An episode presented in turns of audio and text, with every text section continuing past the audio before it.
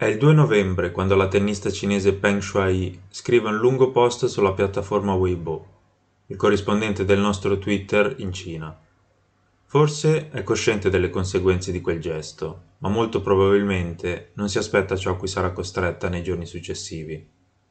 Con quel post decide di accusare pubblicamente Zhang Gaoli, ex vice primo ministro cinese, di averla violentata sessualmente. Zhang Gaoli è una figura molto importante della politica cinese, anche se ora non ne fa più parte. Le accuse da parte della tennista sono pesanti e il bersaglio è uno di quelli che fa parte di un'elite in teoria intoccabile. La reazione da parte delle istituzioni cinesi arriva subito. Il post viene eliminato dalla piattaforma, la ricerca del nome o del cognome della tennista non dà alcun risultato. E lo stesso vale se si prova a cercare tennis. Nessun risultato, zero. Lo sport sparisce dalla piattaforma. La censura non ha tardato più di 30 minuti a colpire. Ci sarebbero quindi già le basi per un caso, ma questo è soltanto l'inizio.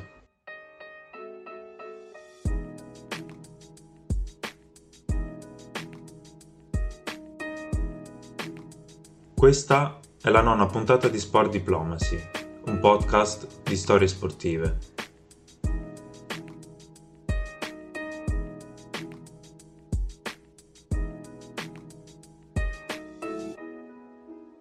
Prima di addentrarci nella vicenda, è bene però sapere chi è Peng Shuai. E se come sottoscritto non siete degli appassionati di tennis, questa è sicuramente la prima volta che sentite parlare di lei. Quindi, per farmi aiutare in questo episodio, ho chiesto una mano a Tiziana Scalabrin, conduttrice del podcast Quiet Please e collaboratrice della rivista L'ultimo uomo. Peng Shuai è tra le due più grandi tenniste che la Cina abbia mai avuto, insieme a Lina. Lina ha vinto due slam in singolare, che erano Roland Garros 2011 e l'Australian Open 2014, e quell'anno è arrivata a essere numero due del mondo. Peng Shuai in singolare ha raggiunto, tra virgolette, solo la quattordicesima posizione del ranking mondiale, ma è stata numero uno in doppio. Aveva vinto due slam insieme a Sie, che è una giocatrice taiwanese, ed erano Wimbledon 2013 e Roland Garros 2014, e ha vinto anche le WTA Finals di quell'anno. Quell'anno ha pure giocato la semifinale in singolare agli US Open.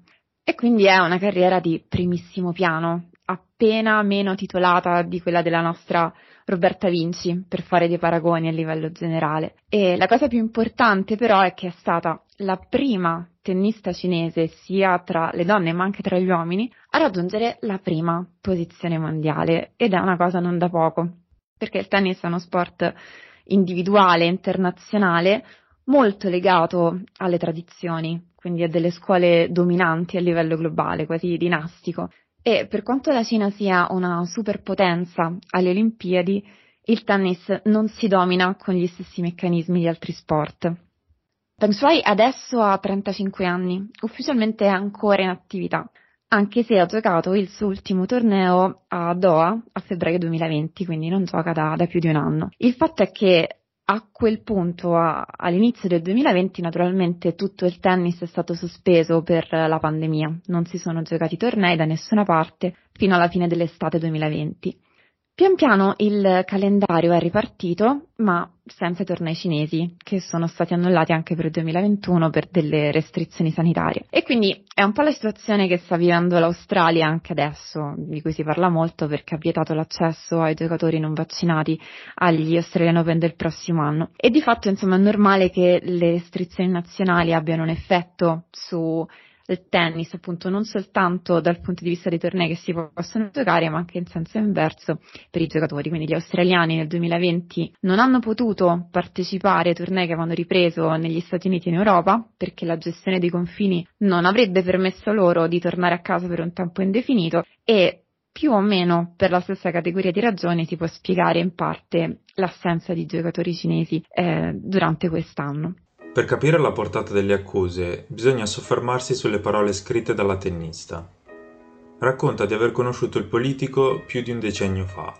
A quel tempo Zhang si trova già all'interno della vita politica cinese ed è sposato. dice alla ragazza che non può divorziare e quindi entrambi decidono di portare avanti per un po' di tempo una relazione extraconiugale. Ma a causa delle sempre più importanti cariche che vengono attribuite al politico, i due, dopo un po' di tempo, smettono di vedersi. Tre anni fa, quando Zhang è andato in pensione, pare abbia chiamato il presidente di un'accademia di tennis per invitare la tennista a giocare a tennis con lui in un hotel di Pechino. Dopo la partita, lui l'avrebbe obbligata ad avere un rapporto sessuale. Successivamente avrebbero ripreso a vedersi, ma sempre con lui che le chiedeva di fare molta attenzione, dicendole di cambiare la macchina quando andava a trovarlo in quell'hotel, che sarebbe di proprietà del partito, e di non raccontare a nessuno della relazione, neanche a sua madre. La tennista precisa anche di non avere prove per portare avanti la sua accusa, a causa del livello di segretezza nel quale era iniziata la relazione e l'importanza dell'ex politico. Ciò che la tennista sembra in grado di prevedere è che il suo messaggio non produrrà nessuna conseguenza, perché scrive, cito, è come colpire una pietra con un sassolino. Ma perché Peng Shuai è così sicura che le sue parole non cambieranno niente? perché nonostante il movimento MeToo si sia sviluppato anche in Cina, di risultati concreti non ce ne sono stati, anzi. Alla fine di settembre il movimento ha subito una sconfitta pesante. Il caso in questione era quello contro Zhu Yun, una star molto famosa dalla televisione cinese, cantante, attore e presentatore del gala del nuovo anno lunare, un programma visto da 700 milioni di persone giusto per darvi l'idea dell'importanza di questa figura pubblica. La star era stata accusata di violenza sessuale da parte di Zhou Xiaoxuan, la quale aveva dichiarato di essere stata molestata mentre lavorava come stagista per China Central Television. Il caso è stato archiviato per insufficienza di prove. Prima di accusarlo pubblicamente, la ragazza era andata dalla polizia, come farebbe chiunque, ma le forze dell'ordine gli avevano consigliato di ritirare le accuse per evitare che i suoi genitori perdessero il lavoro. La ragazza avrebbe aspettato quattro anni per accusarlo pubblicamente, e non perché qualcosa nel frattempo era cambiato nella società cinese, ma grazie alla forza che le aveva dato il movimento MeToo, esploso nel frattempo in Occidente.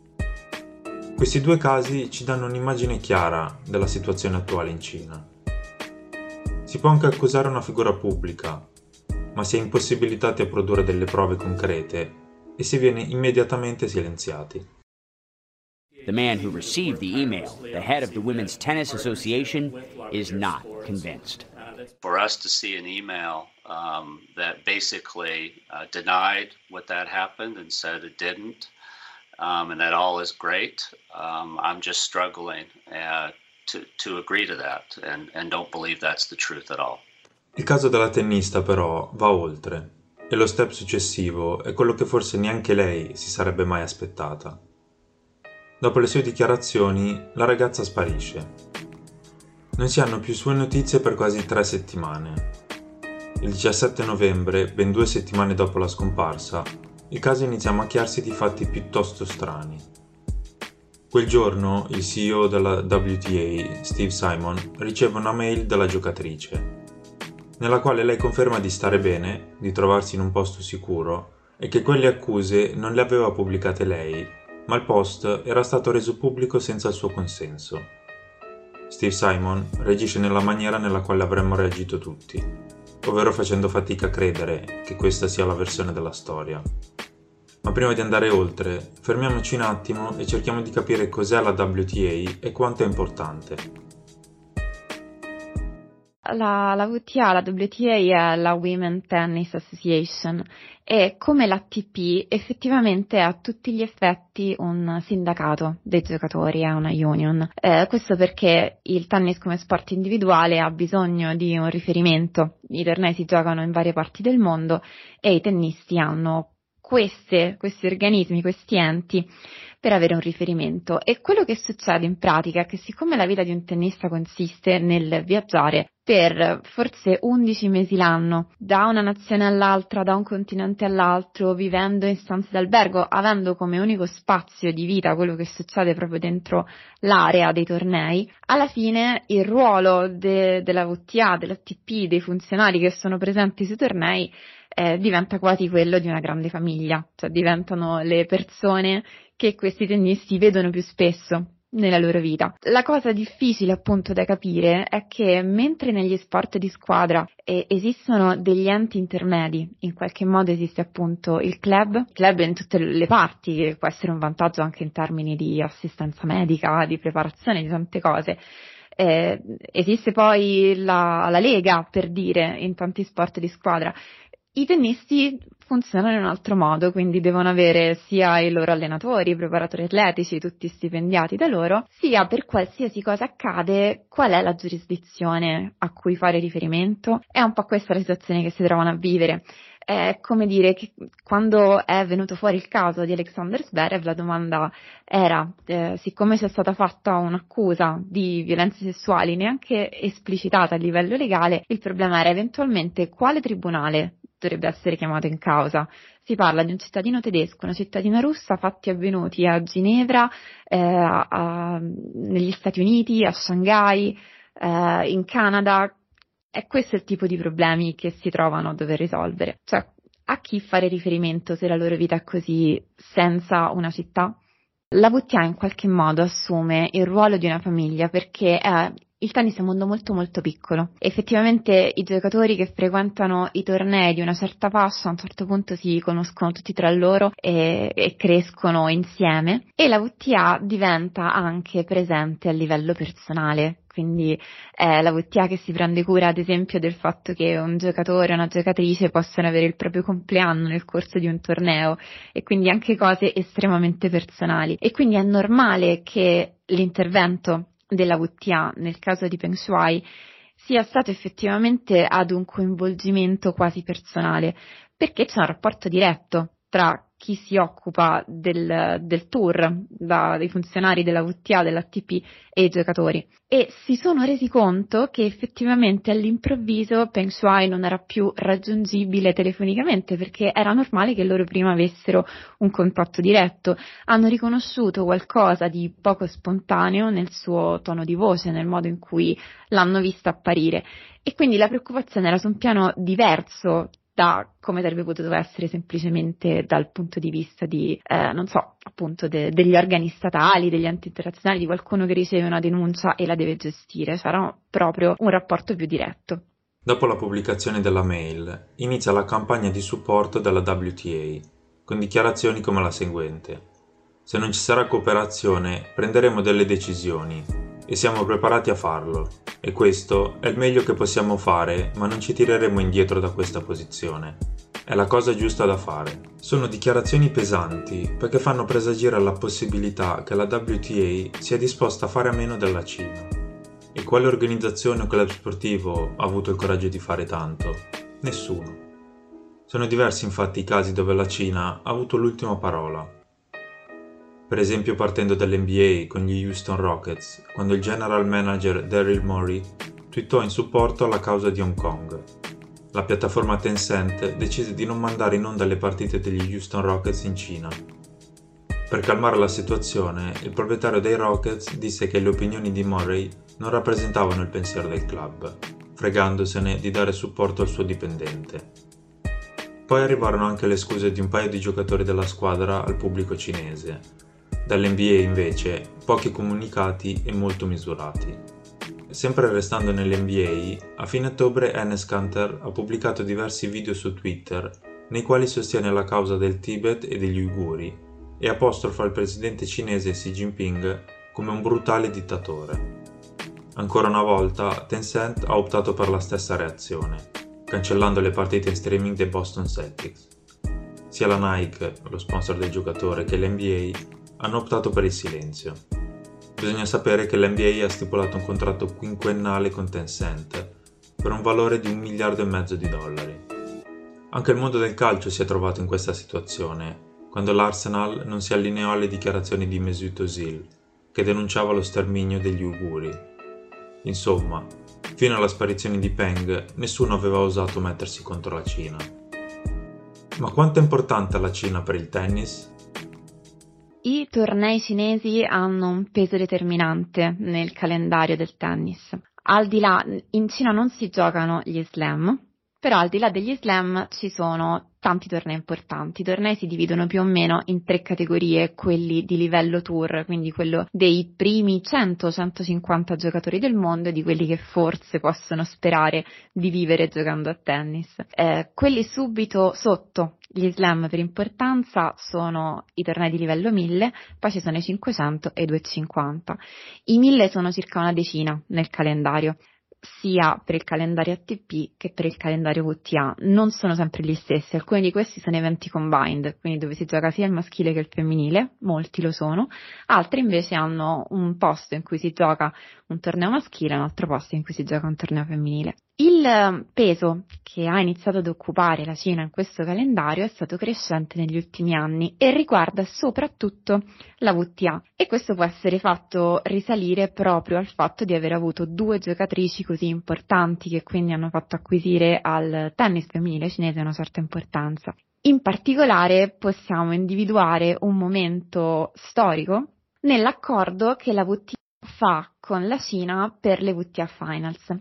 Allora, le, le, Finals sono nel tennis il torneo di fine anno in cui i primi otto e le prime otto giocatrici si vanno a giocare eh, l'ultimo posto, insomma l'ultimo titolo, il più importante. E vabbè, l'abbiamo visto, c'è l'ATP che le sta giocando a Torino per i prossimi quattro anni, quindi sicuramente la, la, dignità di questo torneo è chiarissima a tutti. E le WTA Finals non si sono mai giocate in Italia, si sono giocate qualche anno fa a Singapore, nel 2019 c'è questo accordo eh, con la Cina.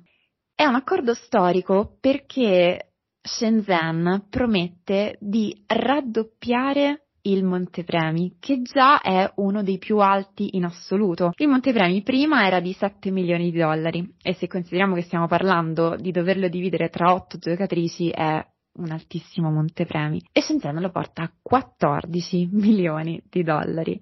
La prima volta che si è giocato questo torneo, quindi nel 2019 a Shenzhen, vince Ashley Barty, la numero uno del mondo australiana, e si porta a casa 4,4 milioni di dollari, che è il più alto montepremi mai vinto da un uomo o da una donna nella storia del tennis, inclusi gli slam. Quindi chiaramente il fatto di poter contare sulle WTA Finance di Shenzhen già acquisisce un peso determinante per gli introiti della WTA. Però questo arriva mh, a seguito di un processo in cui in realtà la WTA con la Cina ha costruito un progetto ben ampio, sono, sono tanti tornei che si giocano. Ad esempio qualcuno che si può citare di, di livello tour importante, ci sono quelli di Guangzhou e Nanshan che sono i 250, c'è il torneo di One che è un 1000 se non, se non sbaglio era un 500 ma è stato ha avuto un upgrade. Una parentesi da aprire qui, uh, di recente la WTA ha equiparato i nomi dei tornei, del livello dei tornei, portandoli appunto a 1500-250 come l'ATP. Però in realtà se andiamo a vedere come stanno le cose davvero, anche nei tornei combined i tornei di livello 1000 non portano lo stesso numero di punti in ATP e in VTA e neanche lo stesso montepremi. Quindi un uomo che vince un 1000 ha un certo montepremi che è un po' più alto di una giocatrice che vince un torneo dello stesso livello. Questo perché appunto in realtà le categorie erano diverse fino a poco tempo fa e prima sono stati equiparati i nomi e si spera che a seguito saranno equiparati anche i montepremi. Infine l'altro torneo importante è il VTA di Pechino che è un 1000 e anche questo è un torneo spaventosamente alto di più di 8 milioni di dollari. Anche l'ATP ha dei tornei importanti, infatti eh, è stato cancellato sempre per la pandemia il Master di Shanghai e infatti si parla di come ricollocare eventualmente questo, questo torneo, però per l'ATP è un problema più limitato. E la VTA aveva quasi una dozzina di eventi annuali in Cina e questo per questione di price money è un problema di una, circa 30 milioni di dollari. La forte presa di posizione della WTA prosegue con la richiesta di Steve Simon alle istituzioni cinesi di fornire prove certe che la tennista stia bene e che si trovi in condizione di libertà. A questa richiesta si alza il polverone e utilizzando l'hashtag WhereIsPengShui creato in primis dalle tenniste, ma poi utilizzato da tennisti, giornalisti e organi istituzionali del tennis, viene mostrato tutto il supporto all'atleta cinese. Quotidiani come Marca e L'Equipe, nella giornata del 20 novembre, dedicano la prima pagina alla scomparsa della ragazza. Anche i governi di Francia, Regno Unito e Stati Uniti prendono posizione. Nel frattempo a Torino si stanno giocando le ATP Finals e Novak Djokovic, incalzato sulla questione, si esprime in maniera importante, dice di essere preoccupato della situazione e di appoggiare le dichiarazioni della WTA. I'm really glad that there was a, a kind of a, an initiated, initiated reaction from uh, both ATP and WTA chairmen, and uh, it's important uh, because this is horrifying. I mean, to, to, a person is missing. I mean, I don't know what I said just previously if it's true or not that she's found, and I mean, I, I really hope so because I mean, she's she was number one in the world uh, recently in doubles, and you know, one of the most well-known uh, Chinese tennis players. And China is is a huge country. It's a imp- very important part of the world for especially for WTA. They have many tournaments there. I mean, uh, this is necessary for us to, to, to take whatever actions. And I heard that just now from Reem that uh, WTA is willing to pull out from China. I mean, with all the tournaments, unless this is resolved. I support it 100%. È un Cina contro tutti. Il 19 novembre su WeChat appaiono delle foto pubblicate dalla tennista. Nella didascalia la ragazza scrive Happy Weekend e dietro di lei si vedono una grande quantità di pupazzi. C'è un dettaglio di quelle foto che salta all'occhio. In una, dietro di lei si vede la foto di Winnie the Pooh. La cosa potrà sembrare inutile o divertente, ma se non lo sapete, il cartone è vietato in Cina, perché è utilizzato per deridere il presidente in carica Xi Jinping per una sua presunta somiglianza con Winnie the Pooh. È un dettaglio al quale bisogna dare importanza, perché nel contorto esercizio delle autorità cinesi di far sembrare tutto in ordine, potrebbe essere una mossa controintuitiva. Da una parte potrebbe essere considerata come l'ennesima presa di posizione della tennista, ma è realmente difficile credere a questo. L'altra opzione, invece, potrebbe essere che siano state le istituzioni cinesi a chiederle di farsi un selfie nel quale dietro di lei è ben visibile Winnie the Pooh per poter provare che la giocatrice si trova in una condizione di tale libertà che può addirittura permettersi di mostrare il pupazzo di un cartone bannato nel paese. Saltano fuori anche un paio di video, nei quali si vede la tennista a cena con il suo allenatore e altre persone.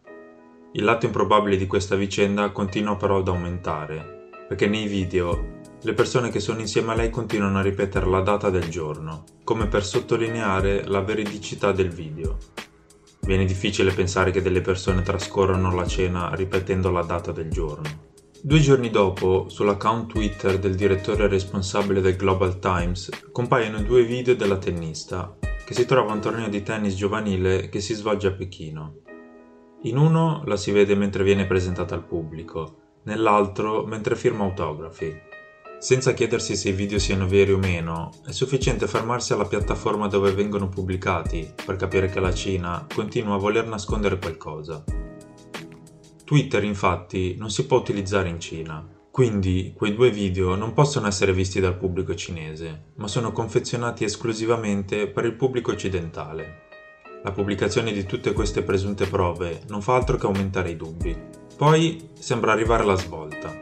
Il 21 novembre, quasi tre settimane dopo la scomparsa, il presidente del comitato olimpico Thomas Bach parla in videochiamata con la tennista.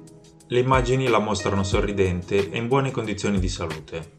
La chiamata dura una mezz'oretta e non riesce a risolvere la situazione, perché i dubbi rimangono. The Chinese government has released its own videos to prove that Peng Shuai is safe and well, but that 30 minute video call appears to be her first contact with officials outside of the country.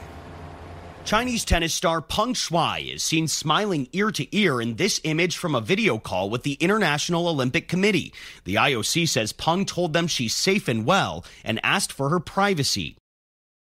Se la vicenda sembra seguire un filo piuttosto lineare, In realtà potrebbe non essere così.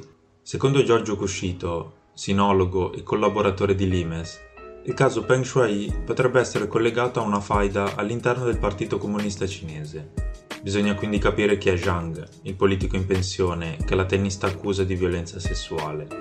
Zhang faceva parte della gang di Shanghai, una cordata che faceva riferimento all'ex presidente Jiang Zemin, una cordata rivale rispetto a quella del presidente Xi Jinping. Durante il primo mandato di Xi Jinping, dal 2012 al 2017, Zhang era stato membro del comitato permanente del Politburo. In quei cinque anni, tra le altre cose, si era occupato di questioni come il progetto delle nuove vie della seta e l'organizzazione delle Olimpiadi invernali di Pechino, che si svolgeranno a febbraio dell'anno prossimo. Nel 2013 il presidente Xi decide di lanciare una campagna anticorruzione. L'obiettivo è quello di far fuori le mele marce del partito e i rivali pericolosi. Tra quelli a lasciarci le penne ci sono due della gang di Shanghai, la stessa della quale fa parte Zhang. Tornando al fatto, Soltanto una settimana dopo la scomparsa della tennista si svolge il sesto plenum del Comitato Centrale del Partito Comunista. Il risultato è una risoluzione che conferma Xi Jinping a capo della Repubblica Popolare Cinese, quindi sarà ancora lui, molto probabilmente, a guidare il paese dopo il 2022. Prese in considerazione tutte le componenti della storia, si possono trarre due possibili conclusioni. La prima è che la tennista abbia voluto denunciare le violenze subite, senza prevedere ciò a cui sarebbe andata incontro. Le sue parole, infatti, fanno pensare che si aspettasse soltanto l'assenza di una reazione nella società cinese e che il suo caso non sia collegato a nient'altro. Dall'altra parte, invece, tutto questo sarebbe stato utile a Xi Jinping per indebolire la cordata rivale pochissimi giorni prima del pleno. Come detto, la tennista è scomparsa soltanto sette giorni prima che la leadership di Xi venisse confermata. In questo caso, la scomparsa dell'atleta servirebbe per evitare ritorsioni da parte della fazione di Shanghai. Sarà la gestione della vicenda nel futuro prossimo a dirci di più su quale delle due opzioni è quella vera. Bisogna vedere come si comporterà Pechino con Zhang, del quale non si hanno notizie.